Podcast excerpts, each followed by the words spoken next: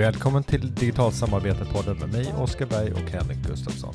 Idag så kommer vi fördjupa oss i kunskapsarbetet och dess natur. Vi kommer bland annat att prata om ytligt och djupt arbete, om hur distraktioner påverkar oss under en vanlig arbetsdag och om promenader och att tömma diskmaskinen verkligen behöver ses som avbrott i arbetet. Återigen, välkommen!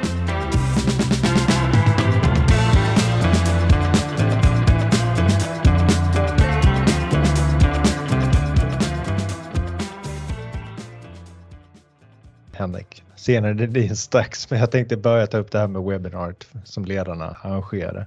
Har jag något val? Nej, det har du inte. Det finns mycket att säga om det, det här eh, webbinariet som ledarna Sveriges chefsorganisation arrangerade med dels förbundsordföranden Andreas Miller som moderator och sedan Leif Denti och Karin Singmark eh, som gäster. Titeln var Behöver chefen ta hänsyn till hunden och bak bakgrunden var ju då det här blogginlägget som Andreas Miller skrev för ett tag sedan som var, handlade just om det här. Nej, jag kan inte ta hänsyn till att du skaffat hund. Att jobba hemifrån är ingen rättighet! Utropstecken. Eh, och det var ju en anekdot han drog där om att han har träffat en framgångsrik chef som var så trött på det här med distansarbete och alla negativa konsekvenser. Den här chefen upplevde att det börjat växa fram en ny norm att chefen ska då ta hänsyn till alla möjliga tänkbara familjesituationer som till exempel att man köpt hus långt från kontoret eller som man skriver andra har skaffat hund och andra tycker att det är bara skönt att slippa pendla. Ja. Är man en regnbågsfamilj så ringer det man söker jobb. Nej, det men jag tänkte inte kommentera själva innehållet där mer än att det här med att man kunde ställa frågor. Alltså vi, vi letade ju efter vad kan man ställa frågor men det var ju, man kunde göra det genom att mejla en e-postadress. Och då gick det ju inte att vara anonym om man nu hade tänkt att vara det. Eh, men det var inte det, var inte det som liksom finns kvar hos mig. Det är ju att de sa att de fick in massa frågor och eh, valde ut tre då. Och en av de här tre var tada, exemplet med den här hunden. Någon som ville kunna vara hemma för att ta hand om sin hund. Vad är sannolikheten alltså man behöver inte vara konspiratoriskt lagd och jag ser mig inte som sån. Eh, att tänka tanken att de själva hade formulerat några frågor i, i förväg och valde de eh, tre då i slutet som liksom peggade upp för dem. Eh, jag kan ha fel men det finns ju ingen transparens i det här alls så att hade man varit transparent så hade man ju kunnat skjuta ner det här med en konspirationsteori då. Ja, men det var lite speciellt. Det är ju ganska otidsenligt i sig att inte ha en öppen chatt som egentligen alla andra webbinarier har där man liksom kan få lite inspiration av eh, andras tankar. Alltså, det kan ju komma mm. upp kommentarer kring det som sägs. Vilka frågor som faktiskt dyker upp och vad som är top of mind av de som lyssnar på webbinariet. Det var ju ganska många, det var väl på mm. 800-900 Absolut, vad det verkar. Ja, det här har varit lärorikt för alla tror jag att se eh, vad som hade dykt upp där. En, en diskussion den här diskussionen som man efterlyser skulle man ju kunna ha då istället för att det blir envägskommunikation och så har de någon valt ut då vilka frågor de ska besvara. Och eh, där man inte kan se är det här faktiskt riktiga frågor eller inte. En annan sak som då slog mig när jag promenerade här då på morgonen var att det här med hunden exemplet, det, det kan ju bli ett fantastiskt test. Miller använder det här som på något sätt för att illustrera att medarbetare, de är inte förmögna att eh, själva Eh, fatta beslut om varifrån de ska jobba och se eh, verksamhetens behov utan man sätter sitt eget behov före verksamhetens. Alltså nu har jag skaffat en hund eller nu har jag skaffat en motorcykel eller vad det nu är som jag vill ut och köra med på dagtid. Eh, då vill jag kunna göra det. Eller jag vill kunna ta hand om hantverket så därför måste jag vara hemma.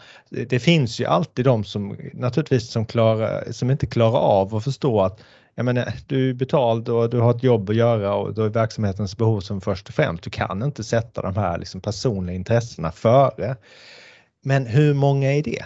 I och med att det här hela tiden kommer upp så är det som ett kvitto på att nej, medarbetare är inte att lita på. Här måste chefen bestämma. Har man medarbetare som inte klarar av att göra den bedömningen, då har man ett annat problem. Men jag tänker de som skaffar barn, inklusive mig själv, brukar ändå ha en vana att dyka upp på jobbet. Måste nästan eh, samla mig för att veta var vi var. Jo, idag handlar det om kunskapsarbete. Lite igen kanske ni tänker då, men vi ska ta lite djupare den här gången. Eh, och hur det kopplar till eh, samarbete. Eh, mm. Eller hur? Det var ju tanken. Ja. ja. Vi stötte på ett citat för ett tag sedan. Eh, jag kommer inte ihåg riktigt när det var, men det kommer från en bok av Tommy Lundberg, Motivationskoden från 2016, som ni har några år på nacken. Mm. Men det får inleda dagens eh, avsnitt, så häng med här nu. Förr var medarbetarna bärare av järn, stål och trä. Idag är de kunskaps och värdebärare. Ett grundläggande problem är att de flesta chefer har fått utbildning och träning att leda och driva processer, men väldigt lite träning att leda och driva mänsklig utveckling. Mm. Det är i allt högre grad de personliga drivkrafterna som styr människors engagemang i arbetet och hur förhåller sig cheferna till det? De gör tyvärr som de alltid gjort, eller som alla andra gör. De ger sig på att skruva på de produktionsmässiga och de organisatoriska modellerna när de egentligen behöver jobba med människors sinnen och intellekt. Det är nämligen inte längre effektiviteten i produktionsprocesserna som är grundproblemet. Det är effektiviteten i tänkandet. Det är inte organisationen på pappret som avgör produktiviteten. Det är hur individerna i organisationen samarbetar i praktiken. Mm. Ja, men vi ska gå in på det här tankar. mer med det osynliga eh, kunskapsarbetet. Mm. Alltså det som, som vi gör i väldigt stor utsträckning, som, som en väldigt stor del av vår vardag handlar om. Men det behandlas lite som om det var osynligt. Vi inte tränar att se det och vi arbetar inte med att utveckla det systematiskt. Då. Eh, och sen kommer vi in lite på det som, som du började med här Oskar, det här med, med hunden och mitt förhållande till arbetsplatsen och, och så här. Och Tommy lyfter ju fram det här vikten av att arbeta med vårt engagemang. Mm. Varför är vi på en arbetsplats? Är det inte en ganska kraftig signal att uh, man hellre är hemma och tar hand om uh, hunden än att träffa sina kollegor nu? Nu kanske det naturligtvis vill man kanske inte in till kontoret om man inte måste. Va? Eh, det är ju, om, om man kan jobba hemifrån och samtidigt ta hand om hunden är det, är det naturligtvis bra, men det kan ju också vara en signal på att jag är inte så jättesugen eh, på att komma tillbaka och, och interagera med eh, chefer och andra på jobbet. Exakt, och det var egentligen där som bakgrunden till det här avsnittet började. Det var ju eh, det här TED-talket av Jason Fried som vi pratade om mm. för något poddavsnitt sen, där, som, som hette Kontoret, platsen där man inte arbetar. Och vi började spinna vidare lite på det och så kom vi in på det här med hur få det verkar vara som faktiskt förstår förutsättningarna för kunskapsarbete. Vad innebär thinking for a living som man säger? Mm. Eh, det här är den stora delen av arbetet som innebär att vi jobbar eh, med våra intellektuella förmågor. För jämför man med fysiskt arbete så, så är det mycket, mycket lättare att se vad det innebär och, och förutsättningarna för det. Man ser det ju framför sig på ett annat sätt. Om vi ska montera ihop en möbel eller bygga ett hus så ser vi om det går bra eller inte, om något är farligt och, och och vi kan liksom bocka av framstegen på ett annat sätt. Vi kan liksom både se och ta på det. Jag kan ta ett exempel här nu. Jag bygger en altan på uh, tomten. Det är ju synligt mm. för alla hur det går och vad, vilket är på gott och ont. Ja, på gott och ont. Nej, men det, det går faktiskt bra. Men um, jag tänker med, på det här med synlighet och, och det, det, är ju det här, det här fysiska arbetet är ju ofta väldigt väldefinierat och liksom tydliga moment och du ska göra det och sen ska du göra det och liksom det kräver ju inte jättemycket. Det är bara för mig att gå ut där och sen börja jobba, jag kanske behöver orientera mig lite först men sen sätta igång. Då. Men kunskapsarbete kan ju kräva mycket längre liksom, process att komma igång. Det, det är det ena och att det inte bara kommer igång utan att det är en längre process och man vet inte riktigt vad ett moment, om man, så säga, om man så säger, börjar eller slutar. Sen tänker jag på det här med synligheten. Och, och, mycket av det här kunskaps och informationsarbetet det är ju i våra huvuden och i våra datorer och så vidare. Och vi har ju jobbat allt mer i digitala silos. Eh, vi jobbar i olika system och man ser inte vad andra gör. Tar man den här analogin med fysisk produktion så sätter man liksom inte upp skärmar mellan de olika momenten vid ett löpande band eller mellan olika stationer i en fabrik utan man försöker ha en transparens i den mån det är möjligt och att översikt och övervaka arbetet är ju då centralt för att kunna styra och hantera eventuella eh, problem. Och där kommer vi tillbaka till det här med behovet av att arbeta med öppet som vi gång på gång upprepar för det är så centralt för Eh, samarbete, att, att vara mer öppen och transparent. Alltså man ställer ju ofta det här med eh, på något sätt kunskapsarbete, att man jobbar med information i kontrast till det fysiska arbetet. Då. Men, men jag tänker när det, även när det gäller byråkratiskt eh, administrativt arbete så är det ofta också lättare att se framför sig ändå om man tar perspektivet att skyffla papper. Jag ska mm. mata in det här här eller jag ska få det här pappret att eh, gå bort till dig här borta. Det är mm. också lite lättare att se framför sig.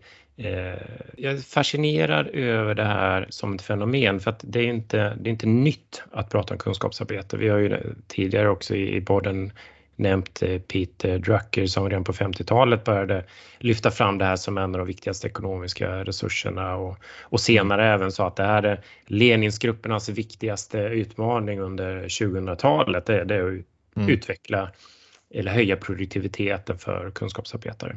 Mm. Men fortfarande ingen som, vem ansvarar för kunskapsarbete i en organisation? Är det någon som räcker upp handen om man ställer den frågan? Det är väl så att det finns en modell som är förhärskande Eh, och allt annat är undantag till det. Det är fortfarande det industriella företaget och produktionen som är grunden i, en verksamhet och det är utifrån den som man har byggt upp styrning och ledning och eh, ja, det mesta då. Och då blir det här liksom på marginalen kunskapsarbetet och det är ju så även med samarbete. Samarbete som inte sker i automatiserade eller liksom strukturerade processer. Det, det tar man lite med vänstra handen. Det har man inte valt att jobba med. Så är det nog med kunskapsarbete fortfarande trots att eh, de mest framgångsrika företagen i världen, är, där är det ju tvärtom. Där är ju kunskapsarbetarna och smart creatives som eh, man kallar det på Google, de är centrala och det, det minst centrala egentligen det är produktionskapaciteten. Den är så standardiserad så att man kan ju lägga ut det på olika underleverantörer och så vidare eh, i Asien på andra ställen. Ja, och det här rör ju i princip alla. Om man tittar på statistiken från Stockholms handelskammare hur många som i huvudsak var hemma och jobbade under pandemin så var det i Stockholmsområdet då 60% av arbetskraften. Men även de som inte kunde vara hemma, alltså inte renodlade kontorsnissar utan vi pratar hantverkare, sjuksköterskor, bönder, egentligen mm. vad som helst så består ju väldigt mycket av deras arbete såklart om kunskapsarbete där man tvingas ta ganska komplicerade eh, beslut för hur man ska gå vidare med sina arbetsuppgifter. Ja, och allt större del eh, i och med att det här rutinbaserade arbetet automatiseras. Det blir mer att man får göra mer kognitivt utmanande arbetsuppgifter. Ja, för vi, vi ser den här, liksom, det som är repetitivt det automatiseras allt mer. Vi använder RPA och AI på olika sätt för att automatisera det. Men om vi släpper det här med, med hårda och tittar istället på det som vi har kallat mjuka färdigheter och då är det väldigt mycket som tyder på att det mjuka är det nya hårda, så att säga. Så mm. även om, om eh, nya tekniska kunskaper kommer att vara viktiga så såg jag en rapport från LinkedIn förra året som hävdar att det som kommer vara bestående över tiden oberoende av bransch och, och det som arbetsgivarna tycker är svårast att få tag på det är de här så kallade mjuka färdigheterna. Och det är så svårt att få tag på medarbetare som har de mjuka färdigheterna som krävs att man eh, lyfter fram det som ett globalt problem. Att enbart liksom ha koll på de hårda kunskaperna så här, och, och ta order och följa regler och arbeta flitigt och så vidare. Det kommer vara någon slags bastillgång globalt. Någon form av global basvara. Och jag läste en bok av Gary Hamel eh, som bland annat skrivit Future of Management som menar ju då eh, och trycker på det här med att framgångsrika organisationer måste behöva icke-standardiserad kunskap. Och med det menar han medarbetare som är proaktiva, innovativa och energiska. När det gäller de mjuka kunskaperna och färdigheterna så kommer de vara en global bristvara. Och tar du det här fenomenet, kombinerar det med den stora uppsägningen, att väldigt många då ser över sin arbetssituation och tänker igenom hur man vill jobba. Vi hade ju siffror under pandemin som var runt 40 procent, var en rapport från Microsoft, som funderar på att, att byta arbete. Behovet av de här förmågorna kombinerat med att många kanske slutar, vill köra eget, vilket 85 procent av dem som funderar på att säga upp sig kan tänka sig att göra. Ja, men då har vi ju väldiga utmaningar med kompetensförsörjningen och måste tänka som arbetsgivare på nya sätt. Udemy, de eh, säger då att eh, om vi ska exemplifiera de här färdigheterna, att det är färdigheter som har med kommunikation, med samarbete, ledarskap, produktivitet och välbefinnande som är helt avgörande för varje anställds prestation. Apropå begreppet mjuka färdigheter, de, de gillar inte det för det är som det låter som man beskriver något som är mindre viktigt. Mm. Eh, och de säger då att det här är inte bara trevligt att ha, det kritiskt att ha för medarbetarna och för arbetsplatsens förändring. Så de säger, vi kallar inte eh, mjuka färdigheter eller soft skills utan power skills. Om vi går in och tittar lite närmare på de här power skillsen och kunskapsarbetet, då handlar det om att kunna arbeta med information och lösa komplexa problem. Eh, samarbeta och interagera med andra, att kunna leda sig själv, ta beslut på eh, kunskap och eh, den erfarenhet som man har byggt upp. Och då kan man fundera på, men, men hur stor andel av dagen går åt till det här? Du kommer ihåg den nu ganska gamla rapporten Social Economy från 2012. Det var väl en av de mer seriösa eh, försöken att eh, mäta och analysera vilken potential som finns i att stödja kunskapsarbete bättre. Mm.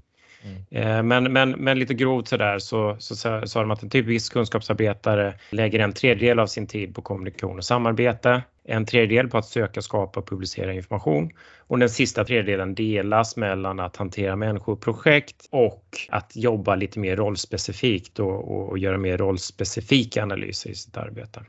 Så 80 av tiden är egentligen mer så generellt kunskapsarbete som de flesta håller på med och som man skulle kunna jobba med mycket mer systematiskt för att underlätta oss. Vi fick också tillgång till lite siffror. Det var när vi jobbade med Västra Götalandsregionen från 2020 så fick vi ta del av en rapport där de hade frågat medarbetarna på sitt huvudkontor. Av den rapporten så framkom det att 60% av deras arbete består av samarbete och 40% av enskilt arbete de sa att 75 procent av deras arbete kräver koncentration och 25 procent är mer rutinbaserat. Men, men det som är, blir tydligt är ju att samarbetet dominerar, liksom kunskapsarbetet som kräver koncentration. Det är ju här liksom den stora mängden arbete finns och det är här vi borde fokusera eh, våra resurser för att underlätta. De säger att 75% av arbetet kräver koncentration. Samtidigt så består 60% av arbetet av samarbete, vilket mm. innebär då att samarbete kräver koncentration. Vår vän Jerker Davidsson på iManagement har en modell som jag tycker är ganska effektiv och, och tänker kring. Den är pedagogisk. Den visar en dimension som är det här individuella arbetet och kontra det arbetet som vi gör med andra. Sen har han som en, en tvärgående dimension där det som kräver liksom djupt fokus, djup koncentration. Jag tänker individuellt arbete där man sitter själv och, och håller på med lite siffror och försöker analysera. Men vi behöver också gå från det här djupa till ett mer öppet sinne där vi lyssnar in andra och agerar på det som händer i vår omgivning som vi kanske då gör i, i eh, möten eller, eller workshop med andra. Men det innebär inte att vi kan slappna av. Det kräver en, en eh, närvaro och ett fokus för att det också ska fungera. Och hur går det egentligen med koncentrationen? en, en vanlig dag. Men man kan tänka sig lite som en hjärtmonitor, liksom, att det blippar till som blippar till och sen så går det ner och så upp och så ner. Det är väl lite, kan väl representera lite våra små stunder av produktivitet och kreativitet en vanlig dag och där de här stunderna där vi, där vi eh, så att säga presterar hackas upp av olika avbrott och distraktioner. Ja, vi nämnde ju Jason Fried och eh, hans TED-talk inledningsvis här och han, han lyfter upp det han kallar M&M's, Managers and Meetings, som gör att man inte kan arbeta ostört. Men man, man skulle kunna lägga till några fler M där. Vi kan prata om mail, mobiles, social media mm. eh, och mm. jag kan även slänga in mind för eh, vi kan även dubblera avbrotten under en dag på grund av det inre chattret som pågår mm. in i våra huvuden som såklart också eh, påverkar vilket fokus vi kan ha. Jag vet inte, det känner jag inte igen. Det måste Nej, vara något specifikt för dig. Medarbetare glömde jag, jag menar kollegor är det också ett M. Det är, ja, alltså det är inte bara chefer som stör. Ja, alltså vi har fått det... en ny eh, modell här som vi kan kalla M, M, M, M, M, M. Precis. Men, men det är det här liksom, att ständigt vara på språng, på väg mot nästa deadline. eh, att prestera under press, nya människor, eh, nya situationer, eh, vara flexibel när planer ändras och så vidare. Det är ju otroligt pressande. Det stressar oss och äter upp vår energi. Och det är ju ofta då så att vi har jobbat väldigt hårt under en arbetsdag, men och vi är helt slut när arbetsdagen är över. Men eh, vi känner då att vi har inte fått det viktigaste gjort eller det som vi egentligen skulle presterat under dagen. Och det innebär ofta då att man försöker kompensera med ännu längre arbetsdagar eller jobba på kvällen eller mer på helgerna. Ja, det är intressant eh, och jag känner igen mig själv i det här då även om jag är egenföretagare och då kanske inte har eh, ett eh, klassiskt kontorsarbete eller så här 9 till 5 jobb men eh, jag byter ju bort då tid på, dag, eh, på dagen till kvällen eh, när det går för att jag får inte saker gjort på dagen och jag behöver liksom bevara den energin som jag annars gör av med på dagen till på kvällen. Och därmed behöver jag liksom inte sammantaget spendera så mycket tid på jobbet om man säger så. Så att jag kanske inte lägger åtta timmar då per dag rent kast. Grejen är att jag sitter liksom inte av någon tid jag tänker på det här med, eh, du beskrev här med att eh, vara på väg mot nästa deadline och prestera under press och så vidare. Det, på något sätt är det ju sinnebilden av en produktiv människa. Det är ju någon som hela tiden är på språng och har många järn i elden och går från möte till möte och spottar ur sig dokument och mejl, framförallt mejl då kanske. Eh, och det måste ju ha att göra med den här gamla industriella synen på arbete, att det, det är liksom outputen, mängden output som man producerar som är det viktiga och det är det som är då liksom måttet på eh, produktivitet och det är hastigheten, hur snabbt saker och ting går som på något sätt ger intrycket av produktivitet. Multiplicerar man då närvaro med hastighet så får man fram produktiviteten. Så att springa, vara på kontoret så länge som möjligt och springa så mycket som möjligt, då måste man ju vara produktiv sinnebilden är inte ja, av en produktiv eh, människa är nog inte någon som sitter eh, tyst och still med pannan i djupa veck och tänker. För jag föreställer mig då att en, hur en traditionell chef går förbi den här medarbetaren som sitter och tänker sådär. Vad tänker då chefen? Arbetar du inte? Har du, eh, mår du inte bra? Eh, det är bäst att fråga hur det går. Så man stör den här medarbetaren och den kastar ur sig det här djupa tanketillstånd. Sitt ja, inte där du? och verkar svår. Nej, men det är ju det här. Det finns mycket som uppmuntrar den här upptagenhetskulturen. Att det eh, ser ut som jag får väldigt mycket gjort. Men man kan fundera på vad, är vi, vad går vi miste om egentligen i den här stressade eh, miljön? Mm. Eh, jag tror vi har nämnt det här med deep work. Det kommer från Cal Newport. Djupt arbete helt enkelt. Mm. Eh, funkar väl på som svensk översättning. Han beskriver det som professionella aktiviteter utförda i ett tillstånd av distraktionsfri koncentration som utnyttjar dina kognitiva förmågor till max. Och de här ansträngningarna skapar nytt värde, förbättrar dina färdigheter och är svåra att kopiera. Och så ställer han det i kontrast till ytligt arbete. Rutinuppgifter som inte är kognitivt krävande, som ofta kan ske utan större koncentration. Ett arbete som inte tillför mycket nytt värde och som är lätt att kopiera Eh, eller automatisera då kan vi säga. Så, så det han är ute efter det är det här att i en, i en stressande miljö med mycket distraktion och avbrott så hamnar vi eh, väldigt lätt i ett läge av ytligt arbete, att det är det som dominerar. Vi arbetar kanske hårt, men vi får inte så mycket gjort.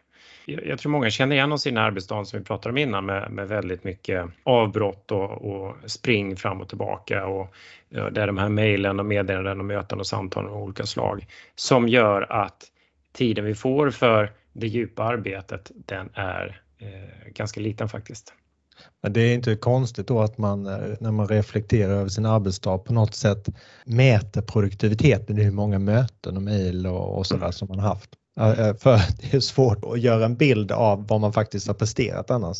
Och det tar ju jättemycket hjärnkraft av oss att byta de här mentala lägena hela tiden vi kanske sitter vid, vid ett skrivbord och försöker göra eh, ett jobb som kräver koncentration.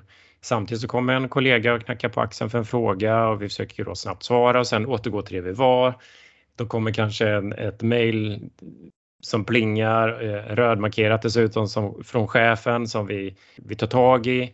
Eh, sen försöker vi återgå till vår analys igen och sen så ser vi att okej, okay, nu är det dags för den här workshopen med teamet och så vidare och så vidare. Så att vi hoppar hela tiden från det här individuella till teamorienterade till det eh, djupare konstellationen till det mer eh, öppna.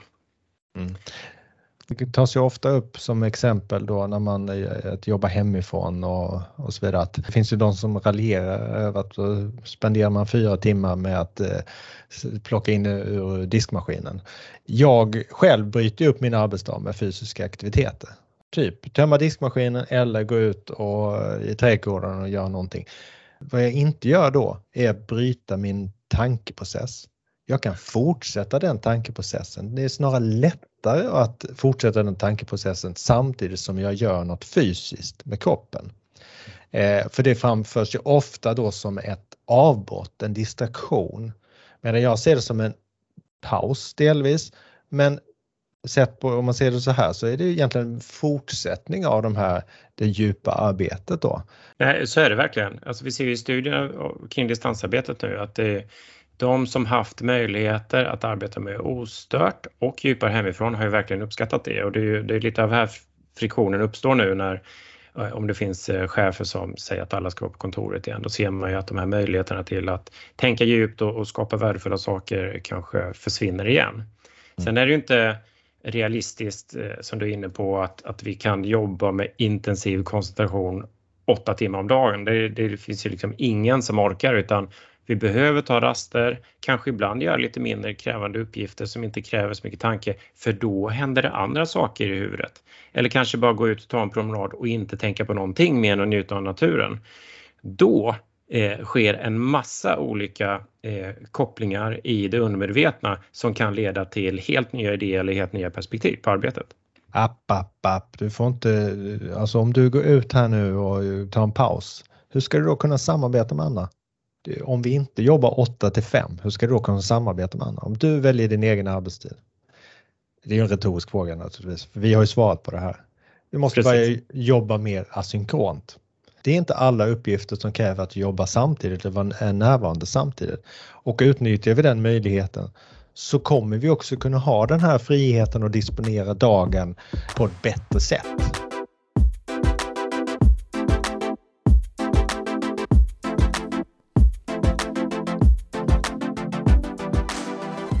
Ja, vi kommer ungefär halvvägs in i mitt och Henriks samtal om kunskapsarbetet och dess natur innan vi bröt. Men vi fortsätter samtalet i nästa avsnitt och kommer då gradvis in på saker som hur utvecklingen av power skills och automatisering med AI hänger ihop.